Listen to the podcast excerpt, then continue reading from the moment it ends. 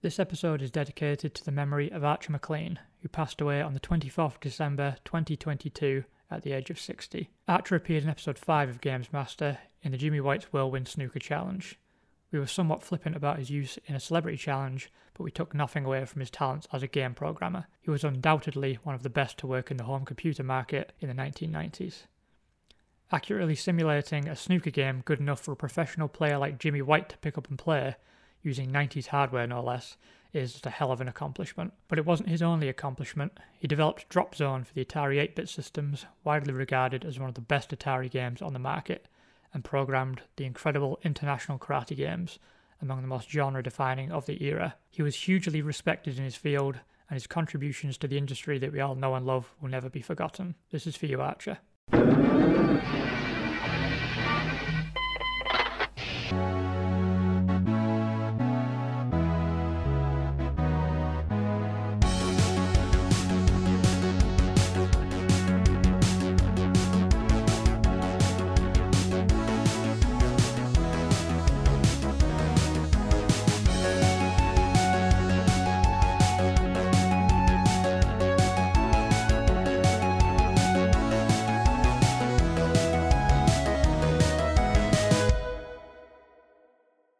Happy New Year, wankers.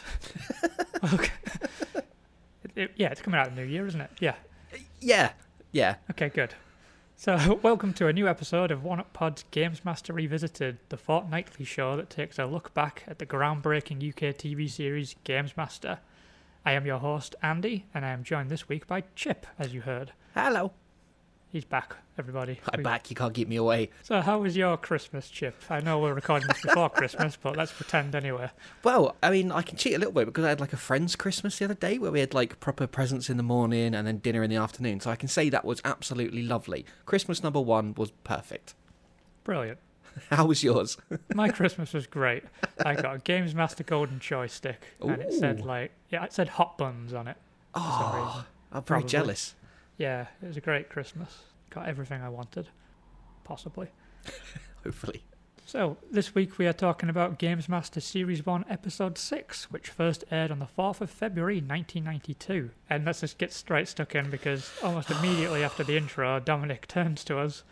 And so, for context, he's doing the usual thing where he's pretending to play a pipe organ in the church. And he swivels on his chair and he says, You may be wondering why I'm playing with my organ in a crowded church. And we're back.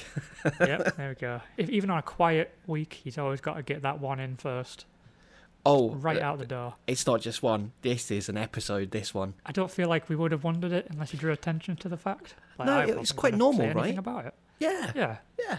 Play an organ in a church. There's nothing wrong with that at all. Just don't draw attention to it. I mean, even he could have been like literally masturbating in, before the show started. It still wouldn't be our problem. We wouldn't need. We don't need to know about this stuff.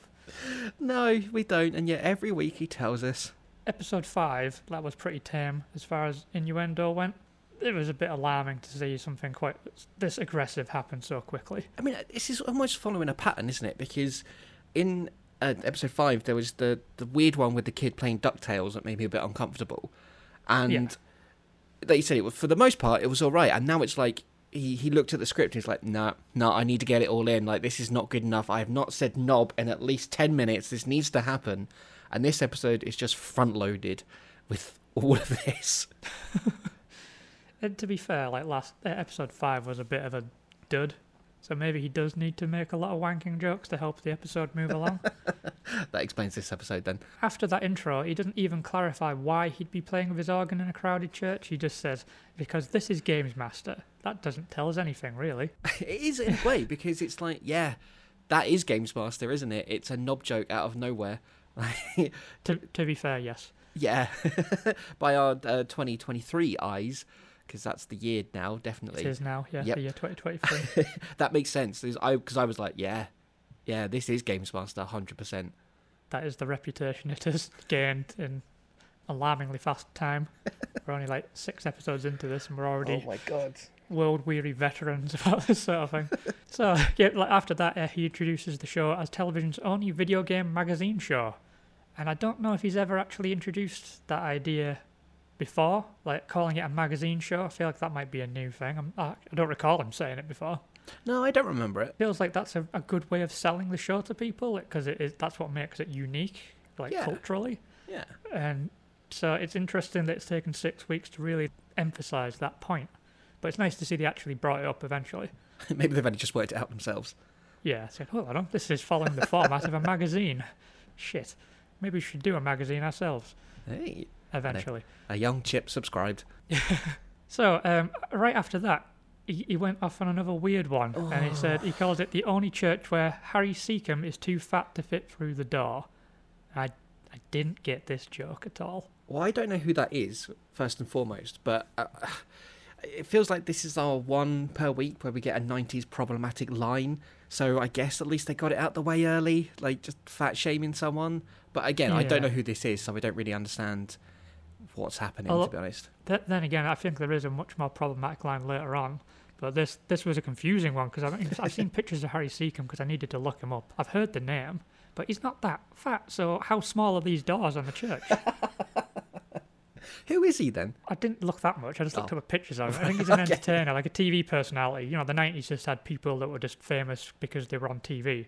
They didn't do anything specific. They just True. showed up on TV shows. Okay. I'm assuming that's what Harry Secombe... Okay, I'll look him up now. Hold Thank you, thank you. I, I need to be informed. I need this information. on. Harry Secombe. He's a Welsh comedian, actor, singer, and television presenter. Oh, a so bit of everything. Pretty much right. And he's and again, not that fat. He's like he's got a bit of a cheeky, chubby face, but he's he's fine. Did he? Did he I don't know. Seems like a punching down sort of thing. Yeah, yeah. Well, you know, it's the nineties. They were going to have to get at least one of those in. Unfortunately, so. It, it just doesn't stop there. He says they've managed to squeeze an ample portion into tonight's slot. Oh, they're back on the slots again. Didn't we have this Yeah. conversation already? A long one. Okay, we had one two episodes ago, a very long one that lasted like nearly fifteen minutes, and they brought we, me and Becky talked about it again in the last episode. Yes. He, he's worked out that a time slot can be shortened to slot, and slot kind of sounds like vagina. And we have more slots later as well. Yeah. So that was yeah, that was. I'm I'm glad. Like Becky's probably glad she's not here for this week because just another slot comment would probably send her over the edge. It's like too much. But he suggests after this that um, kids would be at home would be robbing their parents to buy these games, and at least that's not perverted. It's just weird. I, mean, I wouldn't have done that. I was a good boy, Dominic. Don't judge me. It's got a sort of cheeky Bart Simpson kind of vibe, I guess, hasn't it? So Yeah, It- it, like this was when Bart Simpson was his height of popularity. so- yeah, yeah. It, it's the line I had the least issue with. Put it that way. Yeah, I just found it a bit weird. Like, why? Some because some of the games, but the the only time you saw them on the episode was say, "This game's really hard. I can't play it." So yeah, I'm gonna rob my parents to buy that game. so after that, uh, he introduces the games master finally to set up the, the first challenge of the night, and he calls him the Celestial Godfather, which you know that's quite a nice name for him. It's a good moniker, isn't it? If you can get that, I'd take that. I'm sure he's called them worse things. Absolutely. kind of a scout leader or something at one point, which has much worse connotations. So the first challenge of the night is top players golf. Yeah. Yay, a golf game. Ugh. So, so the challenge is basically just to play the first three holes in level par. And Dominic says something along the lines of keeping his balls out of the bunker and in the holes as he was introducing the contestant. Yeah, a lot of hole chat on this one. This was a weird one because I don't. It doesn't make sense as a dirty joke because you don't usually put your balls in the holes. Hey, Unless you're doing it really wrong. and who may or may not do that. Uh, Okay, if you're listening and you do that, I'm very sorry for offending you. Thank you. I mean, yes. So, out comes the first contestant, and uh, the challenger is Mark. I didn't catch his surname. I didn't bother to go back to check again because Mark comes off like a proper Tory to me. Oh, a hundred percent. Yeah, he's like a Rik Mayall like parody of a Tory. He comes on the show in a suit and fucking tie. Like, who are you trying to impress, Mark? Like, fuck- fucking games master. You're not going to a christening. Yeah, you heard he was going to a church, so he wore a Sunday best. Fuck's sake. So, of- of course, they'd get a Tory to do a golf challenge. That's because only Tories play golf. yeah, really I say, boring. Most self-respecting working class kids going to be seen dead playing golf. Unless it's Wii Sports Golf, I'd allow that because that's quite good fun. Yeah, I mean it's the worst of the Wii games. Yes. Wii Sports games, but it was still yeah, I'd still play it. It, it was no um, Wii Tennis or Wii Bowling. I'll put it that No. way. They were the best ones. So Mark says he's got experience playing golf. Of course, he fucking does.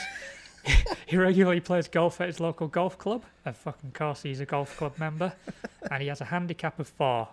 And Dominic doesn't sound that impressed, but he has to keep the interview moving. So I guess he just doesn't give a shit about golf like us. Yeah, yeah. He he asks if he's he's prepared. He think he's confident. He says he'd rather be doing the real thing, but he'll give it a go. Yeah, it doesn't strike me as a gamer. We've had this a couple of times now where they've got people on specifically for the sport that relates to the game that they're doing for the challenge. Like, it, Yeah. it doesn't strike me as someone who's who's ever played video games in his life, and he's just a bit like, oh well, I get to be on TV. I'll wear a nice suit, and I'll fuck off back down to the golf club after this. I bet that's where they found. They was hanging outside a golf club, and they waited for him to come out. So okay, he's the youngest person we've seen so far. Let's just get him. Well, my theory is that Dominic was like, "Oh, the tennis one was really good for a lot of wanking jokes and, you know, innuendo. What other sport would be? Oh, golf, holes, whacking, swings. Yeah, this is perfect." a bit of rough, yeah, all that stuff. then Dominic goes to the commentary booth as he usually does, and he's, uh, Neil West is there from Sega Power. He's made many appearances so far, and this is when Dominic says, "And trying to keep me on the fairway is my own little handicap." Neil West from Sega Power. Uh, that, that that's not even the line I thought you were going to say. Oh my god. Yeah, I'll admit I laughed at this one like at first because I. It didn't register to me as something offensive, and then my brain thought, "Oh no, that's, a, that's an ins- that's a horrible thing to say." Because my brain was just thinking, "That's a funny thing to call somebody." So, oh wait, no, that's what he means. Shit. Yeah, yeah. So, uh, so I shriveled up a little on the inside after that. It's like, oh dear. I, I think in some ways I was just glad it wasn't sexual. Like, Yeah, It's almost a relief. Like it was horrible, but it's almost like okay, at least it's different. Oh god, I don't want to defend this. Kind of horrible. so he asks Neil for any ad- if it, he's got any advice for Mark, and Neil says he says a bunch of shit that I wasn't really paying attention to, but I noted that he said not to trust the caddy because they may look pretty, but they'll often tell you the wrong thing. So just great, Neil. Just a little bit of fucking casual sexism there. So I thought I thought that red hat he was wearing was just an affectation, but apparently it's just a sign of things to come with him. Did you catch how Dominic introduced this this this first one as well? Uh, no. Quite a tricky, thin little hole. This one. Ooh. Mm, Oh yes, I got that written down. Yeah, Mm. mm. a tricky thin little hole. Oh. And it, it's again, it's it, it doesn't necessarily make a lot of sense, but you know it's dirty because of how he said it, Yeah. and yeah. because Exactly. he It's really all in the emphasis delivery. on the word hole. Yeah. Yeah.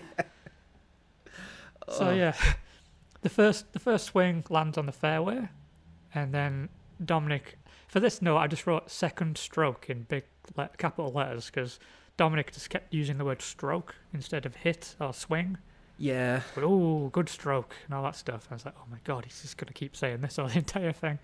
I made a I made a little list of some of the innuendos, like just the single words that he used a lot during this section because golf's not really interesting, so I was more focused on this. Yeah, that's a good point. Yeah. So we had hole, stroke, whack, wood, length, rough, rim, and something about power in his putter as well that he made dirty. Yeah, rim was a good, an interesting one because that, it, that you really had to fast that one through, so to speak. My brain is so broken after a single episode. I was off for a couple of weeks and now I'm back and I'm like, ah. So yeah, like uh, uh, Mark's, Mark does a lot of like 100% hits, and they just it keeps landing him. At first, it lands him on in the rough, and then like he does a little chip to get back on the green. Uh, he gets a putt that manages to get him in par for the second hole. Does another 100% hit, lands on the green, and then uh, Dominic says, "What a nice stroke." it's, just, it's it's another one. It seems like a reasonable comment to make in the circumstances, but on this show, you know the intent behind it, so Yeah, it's, yeah. there's no there's no innocence in it. So then Mark overdoes his next hit and uh, he misses the green. Oh yeah, that's what he hits the rim of the bunker. I made a note of I wrote rim of the bunker myself because Dominic really made a point of it. Not the edge, the rim. The rim. Mark misses the green, his third shot. He's got two more to stay on par. Doesn't get in the hole. There's a sloping green at this point, and he fucking missed that. That's too much power in his putter. that was it. and and then he eventually pots that one. It's this fucking golf is boring as shit. This was this is the most limited notes I've made the entire episode. I have no my notes. My notes after the list of innuendo go straight to the end. like I have nothing else on this. That's fair. Like if if I didn't have to do a recap, I would have skipped the entire thing. So yeah, he need like Dominic points out he needs a birdie to win. I, I wouldn't be able to tell you what a birdie is, but I'm sure you somebody out there knows. He overdoes it again, lands in the bunker. He only has one shot left to like make it on par, which basically seems impossible.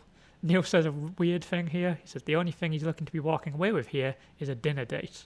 What the fuck do you mean by that, Neil? Are you going to ask him out afterwards or something? I don't know what's going on here. Is that a golfing term or I don't know. I, I, I, yeah, I wouldn't know because I don't. I'm I'm working class. I would never play golf. just some like old white man takes you out afterwards if you win? That sounds like golf to me. So he gets it on the green, but it sails way past the hole. Uh, so he's over par and he fails the challenge. So it's nice to see a Tory fail. I was quite happy about that. After the challenge, Dominic suggests the closer Mark got to a hole, the more nervous he got.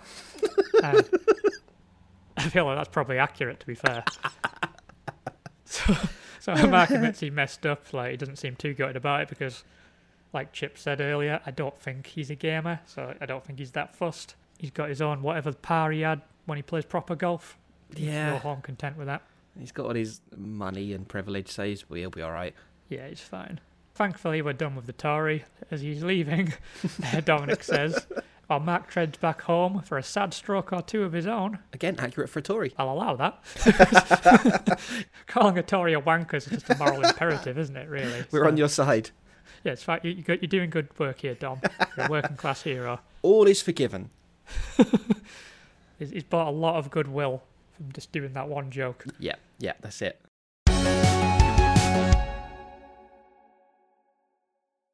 So with that out of the way, it's time for the reviews.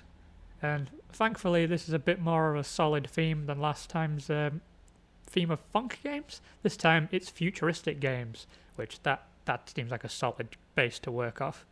Yeah, it's an actual genre of games that you can fit in that aren't funk. I, I had questions about that last time, but Yeah, Yeah. We, we did too. Like, Yeah. it was not very funky at all. Thankfully, this is just entirely futuristic. The, the first game up is Alien Breed, which is uh, a- was a top-down shooter. I think it was from Team 17. I, I'm going to check that because I should have noted that. I was supposed to research that. Fucking useless I am. it's okay. It's all right. Yeah, it's Team 17. Ah, I'm going to leave all this in. Fine. This is Even the 10 minutes you went away to research something. Where did this rank in your list, by the way? Can you remember? Uh, this isn't an official Alien game. Oh, It, it's, it's a very shameless knockoff. my god, it must be because I actually thought it was. Yeah, they rip off the alien designs like vigorously. It's uh, for all intents and purposes, it's ripping off aliens, something rotten. so first up of the critics was uh, Gary Penn for PC format. He praises the level design and lighting effects. That's all he's got to say about it, apparently. the next was Alex Luca, uh, a regular kid. He, yeah, um, yeah, he- right. I I had questions about this. I was like, is he's just a normal boy like at school, right? That they got to do this. He seemed very nervous. Yeah, I mean they- they've had kids on before, but it is interesting when they do it because sometimes the kids completely show up the critics, and I Yes. enjoy that. Yeah, The kids actually put a bit of thought into what they're saying, whereas the critics sometimes can't be asked, or they're a bit too clever for their own good. So in this case as well, Alex says uh, he enjoyed it but found it super repetitive. He articulates it in a really repetitive way, but I like that he did note something about the game. he that was being like, meta. A little critical. fine. Yeah, he, he's a kid. Like I'm not going to ra- rake him over the coals for like not being able to articulate himself. Because I mean, I have to edit myself talking. I know how inarticulate I am. it's fine.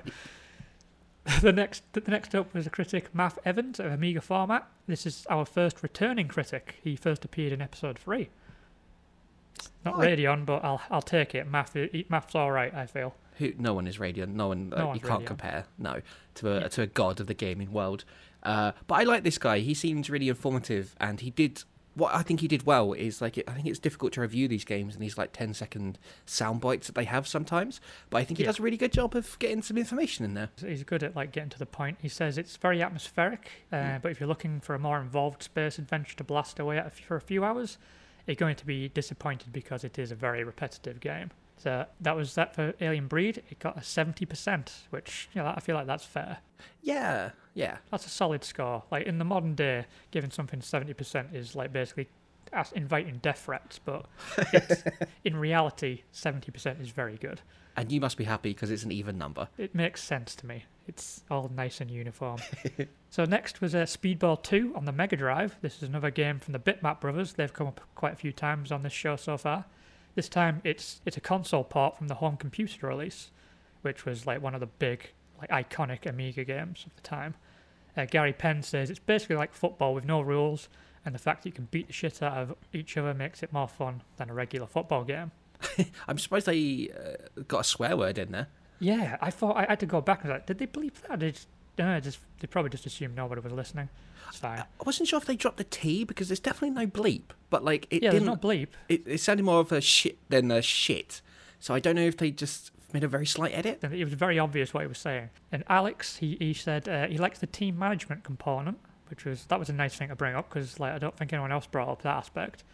Like I feel like Alex would definitely be the kind of guy who gets super into football manager games as an adult. My kind of people. Tell, yeah, there's, there's a type.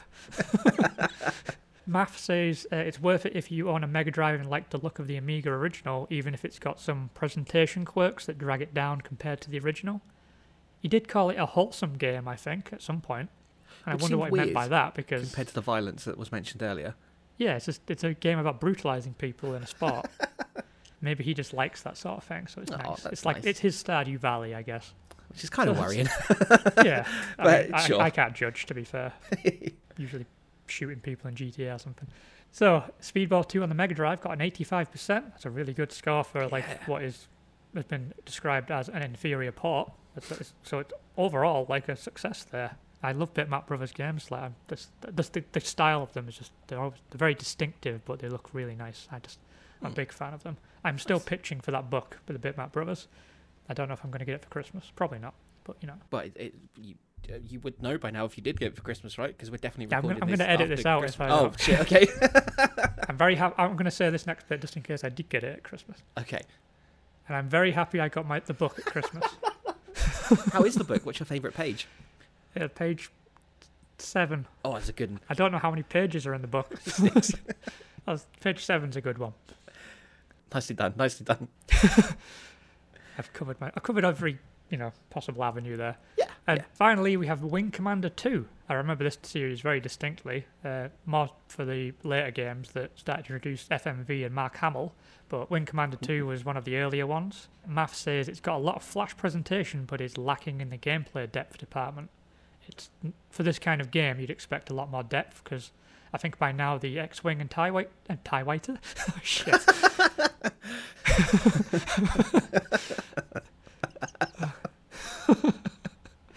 I'm just going to keep that in. So, yeah, I think by this point the X-Wing and TIE Fighter games were out and they had like a lot of depth and they were very popular, but not so here. The Wing Commander 2 games are very basic. Um, it's very just like a standard shooter.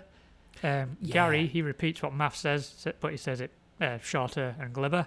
Just says it looks very nice, but it's incredibly boring to play. And it got a 59%. Yeah, this was a short review. We only got two of the three reviewers, and they didn't say much about it because it's just not very good, apparently. The only Wing Commander game I've played is Wing Commander Prophecy. Um, if by then, Mark Hamill had fucked off to greener pastures, probably the Batman series or something like that.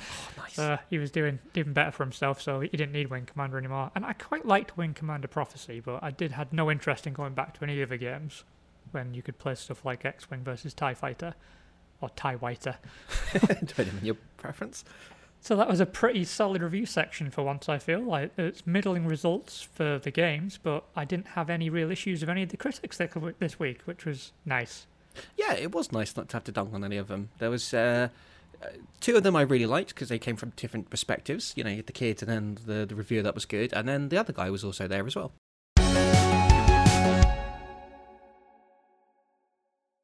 So next, next up, next up. Fucking hell, I'm all over the place. next up is the next up is the feature of the week, and this week it's another preview of sorts. They point out that the console market is heating up now with lots of new releases vying for your parents' hard-earned money. if you don't steal it. Yeah, steal it, steal it. But yeah, like at this point in history, everyone was releasing a fucking console again. It's like they learned nothing from the 1983 market crash, but that's beside the point.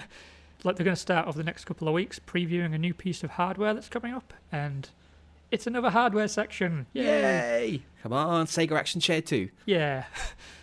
Sadly, it's not going to be as naff as the previous hardware sections, but we'll make do. This week's previewing the Neo Geo console, which, yeah, interesting. Paul Lakin of GameZone magazine is here. Oh, they did him dirty. They did this guy so dirty. The, the way like they shot him because he's just like lent into the camera, and they've got no proper lighting, so all his eyes are dark. He's just got two black holes there. He looks like a reverse Batman, basically. It's a very intimidating image. Yeah, yeah, and it just like it's it, uh, it's just like poor student film quality, like setup. You know, they did really badly with this. Paul Lakin was in the previous episode as one of the critics, and he was he was the one that was winding me up that week. Ah, Uh, but because of the way he shot him this time, I didn't recognize him until I went back to make notes and I wrote down his name. Well, I recognized that name, but I didn't recognize his face because he was shot like some kind of fucking you can't see it. like Flash Gordon villain or something. It was fucking weird. But uh, you credit to him, he does a lot better this week, apart from his face. Poor guy, he was having a hard time. That sounded wrong. apart from the way his face was lit, he was. Last week he just couldn't be asked with anything he was saying. This week he actually said stuff that might be helpful. The, the Neo Geo is basically like having an arcade unit at home. He's, he points out that um, you can play these games in the arcade and save your progress onto a credit card, and you can continue the game at home, which was weird. I don't know how that works. It doesn't make sense. Like, like, how does how would you do that? Yeah, how? I don't How? because you can't put as far uh, uh, as far as I can remember, you couldn't put credit cards into arcade machines. They had coin slots. That was the whole thing. Yeah, and then how does it register that you've put your card into the console and that seems to transfer? Not a save file, surely. Like, does it just go by how much you spent on the game, so it roughly knows where you are? Or Yeah, I I have it- questions. there must be a really convoluted system. I may have to read into this because I, I didn't look into it that deep. Like I feel like at some point we're going to talk about more extensively about con- other consoles in the Mhm. future. So I didn't want to waste too much time on the Neo Geo here. Yeah, I wasn't very familiar with it. Paul obviously rightly points out that it makes no sense to do that. And like you've got the console at home, you've got the game at home. Why would you fuck off to an arcade to spend even more money? The the Neo Geo is notoriously extremely expensive. If you spent that much money to own the game, you do not need to give that game any more money. Fuck no, good. did you see how much the games cost for it? Yes. Oh my god, they're more than today. Way oh yeah. li- I mean, Back in the day, they were expensive. Like I, I used to, as a kid, I used to like dream of owning a Neo Geo. Like Mm. I'd, I'd look at the adverts for it and see how much the game. I mean, the console wasn't necessarily that pricey, but the games are insane. So price wise, like, but I, I was obviously because as a kid I was thinking one day when I've got a job I'm going to own a Neo Geo. But as an adult now, I still couldn't afford a Neo Geo. I, I could manage a, a mortgage, but I can't afford a Neo Geo. so, so basically, in this preview, Games Master lists the Neo Geo console as costing £299.99 pence in 1992. And accounting for inflation, that would cost £733.74 pence. Fuck me. Like a year prior to this, on when it came out, it cost £100 more, and that would have Oh. made it £978.33 pence in today's prices. Jesus Christ, like you could get a decent gaming PC for close to that. with the inflation in account, two hundred ninety nine ninety nine is how much the PlayStation cost on release. It, it so uh, it was still, and that's still in today's money an expensive console, but Mhm. it's it is again the games that are the thing, and the games are priced between ninety nine pounds ninety nine pence and one hundred and forty nine pounds ninety nine pence. So again, taking it inflation into account, that's a range between two hundred and forty four pounds fifty seven pence and three hundred and sixty six pounds and eighty six pence. Like, is there any game you'd be willing to pay that much for? No, because No. like I love arcades, but the whole thing about going to an arcade is it's part of. It's a trip. You're going somewhere fun, like you go to Blackpool or something. Yeah. You're having a good time. You, it's a social thing. It's part of a. It's it's not something you should be taking home with you, basically. And we were very very close to the point where technology was going to be surpassing the arcade experience anyway. The Super Nintendo was getting very close to replicating arcades, like, and that was coming out very soon. So anybody who's spending this much money just to have an arcade system at home, oof, I, I bet they feel like idiots now. Because I mean, they're only a couple of years away from the PlayStation launching and like Yeah. rendering all of this obsolete. So Fuck. it's, it's an insane price point. I, I almost feel like I want to find out if there's like a special, like a, an actual episode we could do on this console because I want to know how badly it flopped because no one could actually afford to I mean, maybe buy the console, but you're not going to be buying a lot of games for it after that. Oh yeah, bloody hell. Like I feel like if one person bought a game, they'd probably be breaking even the company. yeah, I would be interested to see how they did because they were around for a long time, Right. and they they released a Neo Geo Mini recently. Like there's there is a, an interest in the system. I think it's because of the allure of how costly it was. Like, I want they- this because I wanted it as a kid, ten year old. I was like obsessed with it, and then time passed and like cheaper options have emerged. So Yeah, within like two or three years, you could get something much better. But like the way they marketed it, it would have got my interest as a kid as well because they were saying about just how like more powerful it is than the other consoles around at the time. Like I don't know how true that is and how that kind of translated in in difference. But like you know, you look at the games that were on Nintendo and Sega at the time, and I, I can't. I can't imagine being at my adult brain now back then going, oh, do you know what? Maybe I will get this over either of those because it's got this much more power than those systems. Like it just didn't seem like there was anything there that would win me over. no, not at all. I, I would have. I, I'd gladly take an inferior part to the real deal. This is nowhere. The pri- for that price, like you're basically on your way for a game. Like between that range, you're basically halfway towards owning a PlayStation 5 or an Xbox Series X. Yeah, It's insane. yeah. And we have Game Pass nowadays, so Yeah, fucking hell.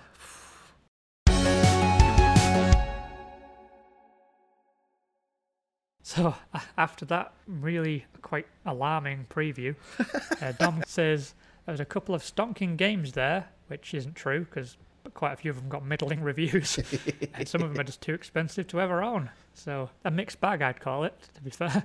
yeah, yeah, that's fair. And, th- and then he brings us to our celebrity challenge for the week. The last celebrity challenge with Jimmy White was an absolute dud. So, unfortunately, I feel like this week was possibly worse. I feel this might be the worst celebrity challenge I've seen so far. Just personally, I've, I've, I I was very annoyed by this challenge. Yeah, yeah. I mean, we'll get into it, but yes. Yeah. So the game in question is Ski or Die, and this is the Amiga release. Uh, What a because you can choice. Never resist the chance to use a joystick, obviously. And the challenge is that you get three attempts to get the most points based on skill, grace, airtime, just general, you know, whatever gets you the most points. Showing off, basically. Um, I, I looked this game up on Moby Games and checked all the reviews that were released at the time, and it averaged out to a score of 66.6%. So it's not a great game, but you know, Could be evil. the celebrity guests for this week were radio duo Pat and Mick, known individually as Pat Sharp and Mick Brown. Yeah, I have no idea who Mick Brown is, but Pat Sharp, he was a bit of a legend when I was a kid. Yeah, I remember Pat Sharp. I, I didn't realize he was a DJ before he did Funhouse, like, but yeah, I mean, apparently he did. I don't care what he did. Funhouse. It's just about Funhouse. Funhouse was great, yeah. excellent show. apparently, like, um, Pat and Mick released an album, like a pop What? album, and I listened to one of the songs of it, and it's Oh, no. fucking dreadful. I might play some of that over while we're talking right now. but Oh it's god, I won't fucking listen awful. to this episode then. Uh, It's it's just terrible, but yeah, I- we know Pat Sharp. He is a legend of our youth. But Yes. yeah, Mick Brown, he's got a face I recall, but I, I don't necessarily remem- remember him. no, I have no and idea. probably who for he good is. reason. Oh no. So yeah, Pat Sharp. If you don't know who Pat Sharp is, he's something of an anomaly. Uh, even in the early '90s, he looked like he didn't belong. like his hair was just so absurd. Like even if you roll back a decade, I feel like he still wouldn't fit in. I feel like he was taking the piss out of people. It's it's- I never understood him, and yet I got very attached to his style and his look because I remember getting very upset when he cut his hair. and Yeah, had oh, his hair. haircut. His hair on this, it's like it's like if a 1995 PlayStation game tried to render a mullet. That's what it looks like. It's just very it's sharp. Well, maybe that's why he did it. Yeah, it's Uh, just it's just mind blown. It's a lot. or, yeah, so Mick, on the other hand, he's ah, so. So Dominic asks him how long he's been a joystick waggler. That's Dominic's prerogative. But Mick, he just makes this. It's just the most wretchedly belaboured wanking joke I've ever heard. Mm. It's fucking dreadful. I'll, I'll, s- I'll just quote him right now. He says, Well, I've been a joystick waggler for quite a few years. I was once arrested for it, but ever since I took this up, I found that you can't get arrested for it, so it's been quite a few years. It's fucking ter- He makes a living talking. That's his job, talking on the spot. And he did this.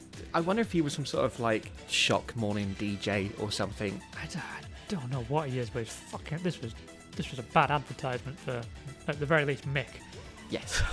It's, I, I gained a newfound respect for Dominic Diamond's abilities for, to deliver a joke because Dominic Diamond knows how to deliver a good wanking joke. This guy just flailed around like he didn't know what he was doing. he was he just a bit flustered. He could have just declined.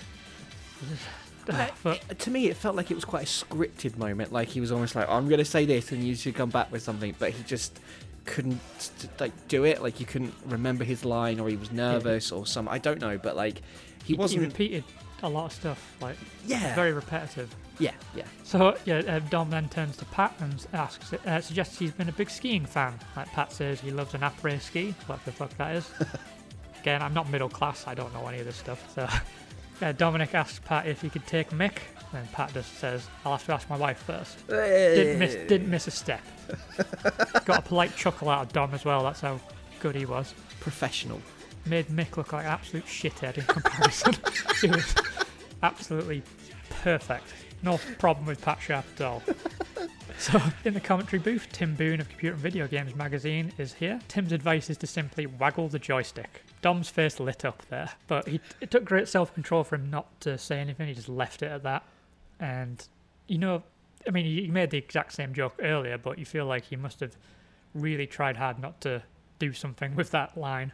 Yeah. Yeah. The temptation was there. So Mick is first up, and he launches himself into the stratosphere and performs all manners of flippy shits, and makes a good landing, and he gets a 31.9 from the judges, which is not bad. His second jump was a low one, smooth movements. He got the landing, nothing particularly impressive. He got a 19.6 off the judges for that one. So the third and final one, he says, This is the big one. And then he proceeds to just repeat the same move over and over again and then lands and he gets a 13. Wasn't quite the big one. In fact, I'd say it was the smallest one. But, you know, he his, his total was 54.5. So, not bad. Pat Sharp is up next. I won't drag this out. Pat just did absolute shit on his first two jumps. Yeah. There's yeah. lots of flips and he kept landing on his face. Yeah, he just couldn't stick the landing. If he'd been able to do that, he would have done pretty well at this. Yeah, it was the landings that fucked him over. I think the issue for Pat is his hair's not very aerodynamic, so it's probably just giving him an extra lift that he doesn't need Yeah. when he's trying to land. So he got a 14.9 and a 7.4 respectively for his first attempts. He needs to score over 30 on his final jump to win. So with everything on the line, kind of fucks it again. He lands this time, but he only does two moves in the air. He's he's overthinking it again. He's thinking too much about the landing and not much about airtime, and he gets an 18.3. So wasn't enough, sadly. I wanted Pat to win. I, I was mostly upset about this challenge because Pat Sharp lost. I uh, didn't want Mick to win. Yeah, there was a a good and evil to this challenge, and good did not triumph. No, it's just life's not fair, basically. So after the challenge, Mick says it all came down to training. He was down Hampstead Heath training.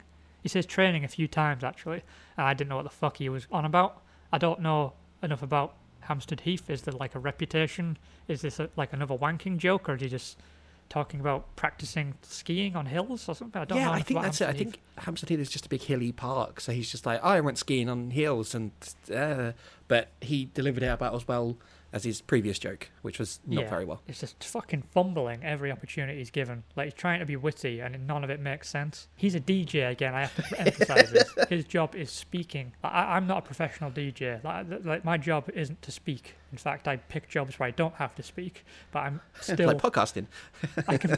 yeah. Well, you know, this is a hobby, Jim. right? We haven't we haven't managed to bilk anyone out of any money yet. Uh, soon, soon we start soon. Uh, charging those Neo Geo prices, and we'll be fine. Yeah, we'll open a Patreon just to fund a Neo Geo. Six hundred pound per episode. Someone will pay. We just need one simp, we'll be fine. We get. We just need one perfect simp. Will that be you? Uh, Get in touch with us. We'll give you the information at the end of the show. so, Pat says his jumping was a bit like his jumper, a bit too much. Again, he kept it clean.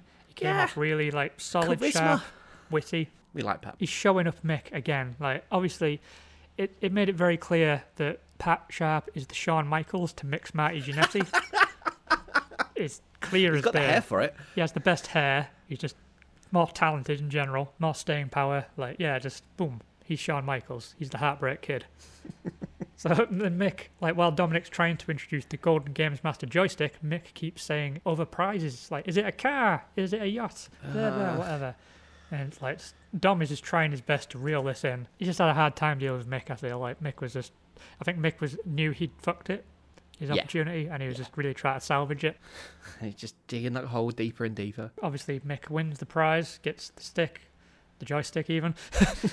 he says he'll think he'll keep the prize on display at the Capital FM, which is where they work. I don't think I mentioned that because I don't care about radio. Uh, and then he says everyone can have a gaggle at his joystick. Uh huh. And he, and he he waffled this whole bit and he really belaboured the point, something fierce. I cut it short because I was getting fed up with this guy's fucking waffle.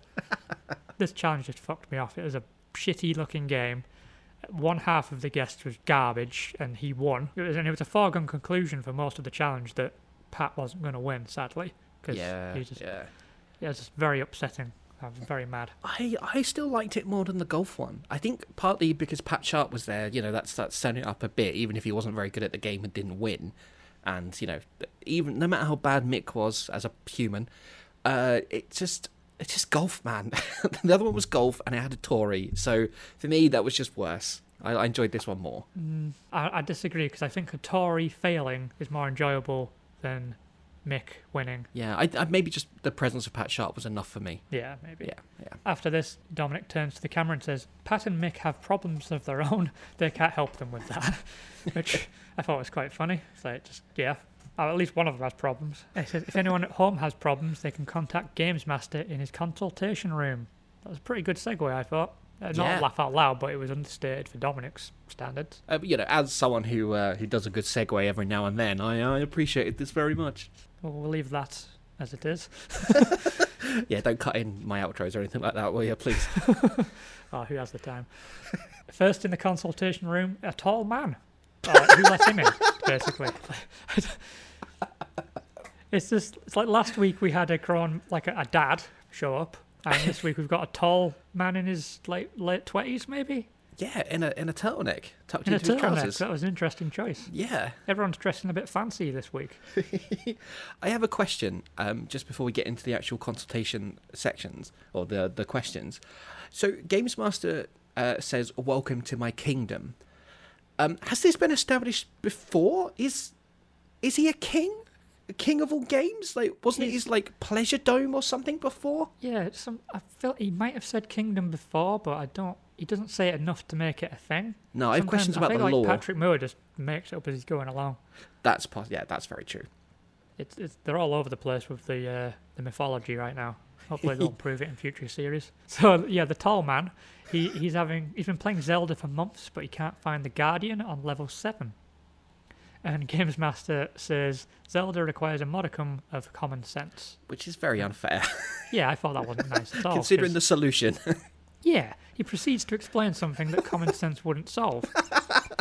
You you need to push a block to the right to open a secret passage, but this is a room full of identical blocks. There's no way of suggesting which is movable, or that you should even be able to push them. Usually, Nintendo games design things where like you can tell what a block is supposed to do. that- the design of it has a function, whereas this is intentionally supposed to be a little tricky and confuse you. So I don't feel like he was being fair. This guy. no, it was harsh. He's just trying big time an adult, I think. Maybe he just didn't like the way he was dressed. Yeah, it's just like, get out of here. I'm, I'm only supposed to have kids in here. I'm the fancy one in this kingdom. so, next up is a kid who wants some help uh, defeating the Dust Dragon in Forgotten Worlds. And Games Master's really on one this week because he calls Yeah. him foolish. I know. He says he's overlooked that the only weakness for the dragon is its heart. And it's, again, not totally obvious from a design perspective because the dragon, there's, not, there's nothing to suggest the dragon's heart is the weak point. You'd need to do a lot of trial and error to work out that's the only section of the boss that causes damage. Yeah, And we've got no idea of knowing how long this kid's been playing the game for. So, not fair. And like you know, video game tropes is like when you come across a box, if they've got a big flashing red circle on them, you're like, oh, maybe I should shoot that or hit that. That will do things. But it didn't look like this dragon had anything like that. So It doesn't, no. I- I- kind of, look kind of bulbous, but like, you'd think just shooting the head would be enough. yeah, yeah, I'd be with this kid totally. I don't think they're foolish at all. At all? At all? a It's two- foolish a at all. A two, a two, a two. It's just, yeah, it's another matter of the design letting the kids down rather than the kids being stupid. Or the kid and the grown man. so uh, he was very appreciative. He said, "Thank you very much." He was a polite lad, even though he was being like treated like shit by this guy. the final person in, it was a man. Looked, well, I couldn't tell if it was a man or not. He was either in his late teens or early thirties. It was very, I was very confused about where he landed age-wise. And he was he was straight to the point. There was no "Hello, Games Master" this time. He went straight into his question. and he yelled it. Yeah. Oh yeah, he He was did. yelling. he wanted to know the location of a warp in Snake Rattle and Roll. And once again, Games Master was a bit of a cunt to him. I thought he might this time, considering the the intro. he, he suggested he should have moved on from this game by now. what a thing to say. I know the game came out in 1990, but there's no way of knowing when this dude bought the game. A dude or child, I can't tell.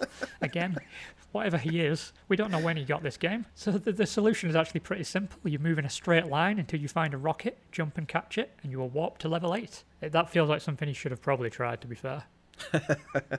Even if it's your first attempt, just moving in a straight line in a video game is usually a good way of knowing what's coming ahead. Yeah, especially old games, right? It's like you don't go the direction it points you in. You go back the other way first just to see if there's Yeah. anything hidden. Yeah, I feel like at the very least, this child slash man should have tried that by now. So it's it's more the suggestion that people shouldn't be playing older games, or they should have played them on release and got got past it by now. I feel that's that's a weird. It feels regressive as a viewpoint. Like retro gaming. I mean, retro gaming back then was probably shite because it was all Atari stuff. But Yeah, yeah. in, in hindsight, it feels very small-minded to shit on people for playing a game that's like fucking two years old. Yeah, a little bit, a little bit. Like, can you imagine, like, our last main uh, timeline episode was NieR? Can you imagine, like, someone just leaves a comment, it's like, oh, come on, guys, how have you not moved on from this game that came out five, six years ago? yeah, so, like, sorry. sorry, we're just covering video games that we want to cover. Yeah, we're just talking about games. That's fuck me. Yeah, fuck off, Sir Patrick Moore. Yeah, just you you you were a real dick this week.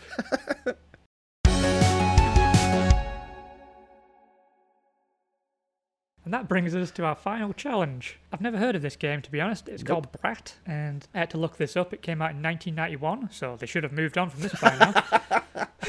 it came out on the Amiga and Atari ST. It was an isometric action puzzle game. It sees you guiding a baby through various dangerous mazes. Based on the reviews gathered from Moby Games, again dated to the year 1991, uh, Brat got an average of 80.6, which is pretty good. That's pretty It good. was um, comparably comparably, it was favourably compared to Lemmings at the time, which is you know high praise for as far as puzzle games go. I could see that. Yeah, it's similar sort of um, thing, like moving these characters through a dangerous world. Yeah. Yeah, the, basically the challenge is that he's got to get through a stage. It looked hard as balls. Like, I would suck at this. Never played it, but I am intrigued by it now. Especially Yeah. now I know it's kind of like Lemmings. So the uh, the challenger is called Michael Merrin, and he, he wasn't too confident.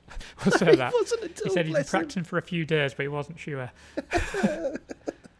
These are always my favourite contestants, though, where they're just like, no, I'm definitely going to fuck this. Oh, I'm scared. This, I'm, I'm done. you, you saw me in the rehearsals. I'm fucked.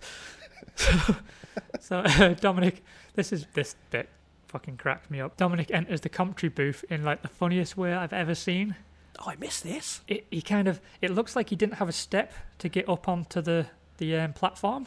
So he kind of like it looks like he does this big bound to get onto it, and then he has to stop himself at the pew, like with his hands to stop himself from moving forward too far. Oh, and he just turns like he just like does a swivel on the spot to face the camera.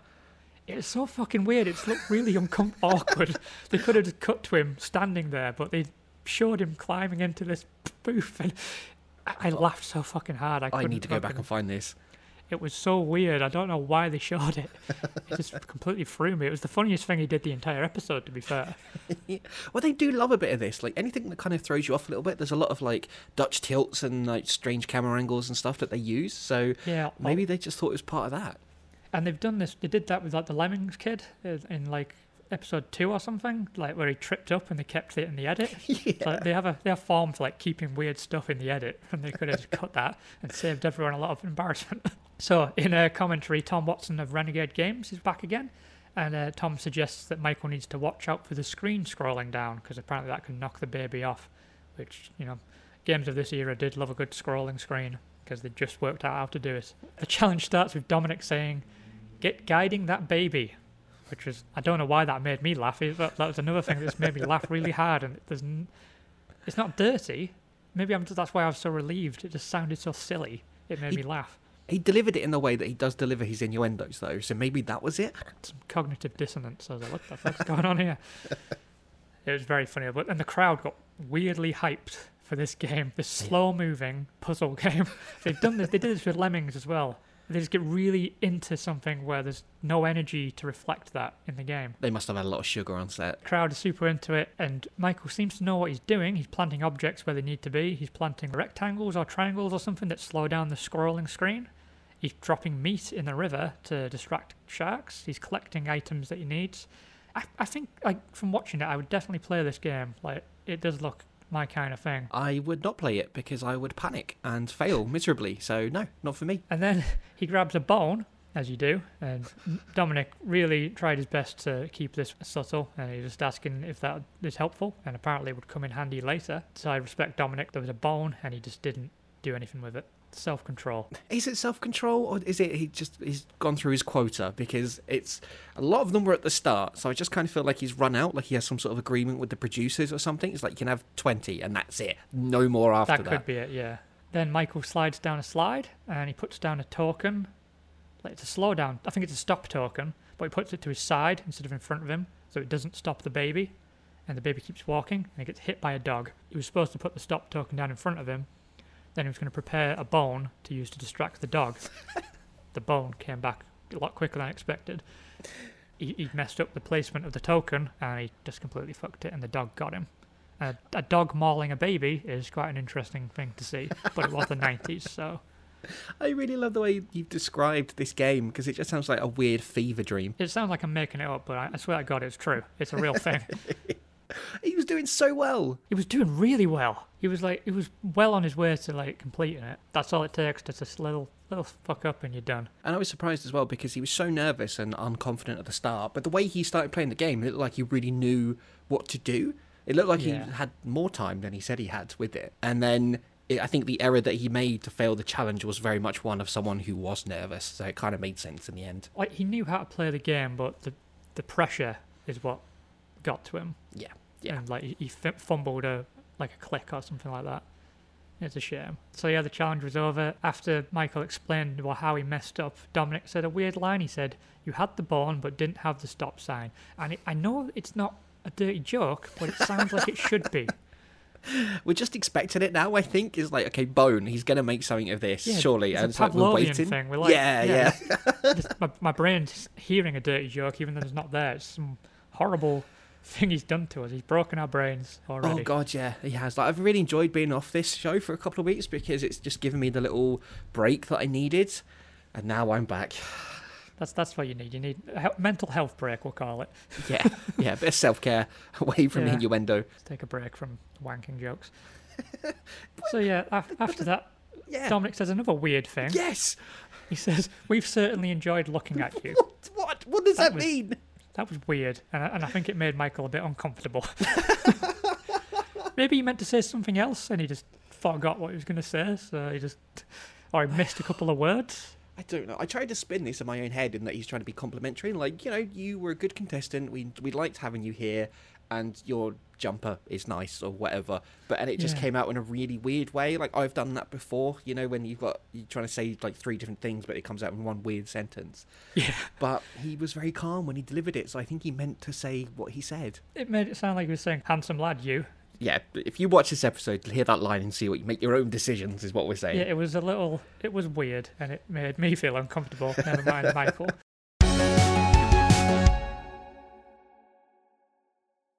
That was Games Master over. For the sake of Becky, I'm going to point out what tea Yes, I had this as well. Dominic Dominic Dominic was talking about. He said it was a smell. Did he say it smells like Darjeeling or something? He was talking about Darjeeling tea. yeah, yeah, that's what I he's know having this nothing week. about Darjeeling tea. Do you know anything about Darjeeling tea? Uh, I only know the film Darjeeling Limited. Yes, that's all I know. That's all I've got. So I, I looked up Darjeeling tea, and Wikipedia suggests it's floral with a fruity aroma and a distinct sweet flavour. So Sounds there you go.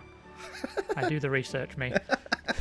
so there you go. Uh, Dominic tells us to keep pounding our keyboards, and see Sure. in seven days. I don't Whatever know. the fuck that Again, means. another one of those ones that isn't dirty, but it sounds like it's dirty. The emphasis is on pounding. Maybe it's just us that's just damaged forever now. He's done oh. psychic damage to us.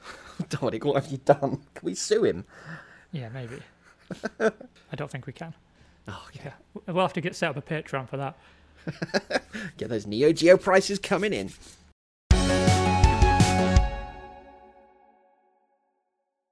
So that's uh, Games Master Series One, Episode Six done. This week lacked the insanity of last the last episode, but I feel like the quality was something of a step up, even if it was a little mixed. Like some of the challenges weren't as good as the others. Some of the challenges challengers weren't as enjoyable to be around as others. It's probably like a half and half situation, I think. Yeah, I'd agree with that. I found it a quite um, middling episode that was kind of propped up by Dominic and his words and choices of things that he Yeah. said. Uh, none of the games were particularly great, and like none of I didn't have any sort of nostalgic attachment to any of them.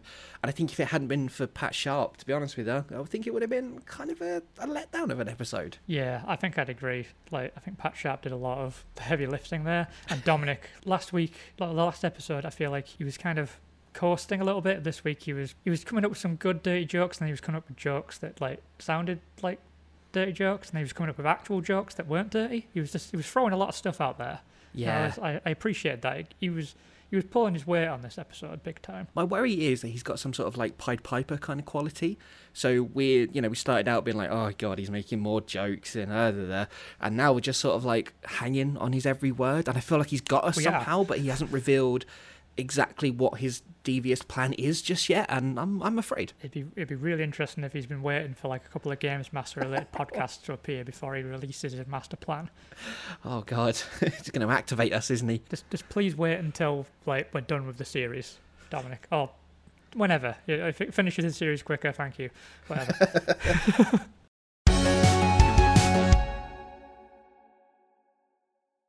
so yeah, that's Games Master Revisited done. Our first for the new year. Because it is 2023 after all. Yes. So you can follow us on One Up Pod on uh, Twitter and Instagram. And Tumblr. I keep forgetting Tumblr, but yes, we're on Tumblr as well. so, So does that's everyone on- else. So does everyone else, yeah. Apart from all the perverts. it's on. Dominic's so you can find then. us there. We, we, we, do, we don't do any sex stuff on Tumblr, just to be clear. But you can find us on those places at One Up Pod. That is one U P P odd. I, I'm not going to plug the Twitch. I'm going to plug the Twitch. Fuck it. Yeah, we haven't used Twitch yet, but maybe we will have in the new year. Well, it is the new year. It, It is the new year. So Maybe we year, have it done it already. Fucking hell, this is hard to do. you can find me on Twitter at truly underscore defective and Instagram at truly defective one word. Where can they find you, Chip? I am at the Chip Thompson on Twitter and Chip Thompson's thumbs on Twitch. Chip actually does use Twitch Yes. in 2023, which is where we are. So, yeah, thank you again for listening to another show. If you haven't already, check out our Game of the Year episode. That's already out by now because it is, after all, 2023. Yes, I have definitely finished that already. Yep, it's all done. So it's, it's out. It's brilliant, I'm sure. Uh, and also catch up with some of our main series content, including uh, last month's episode of NieR Automata. You can follow us on your favourite podcast platforms or check out oneuppod.com. And that's us done. In the meantime, don't forget to use your body and your brain if you want to play the game.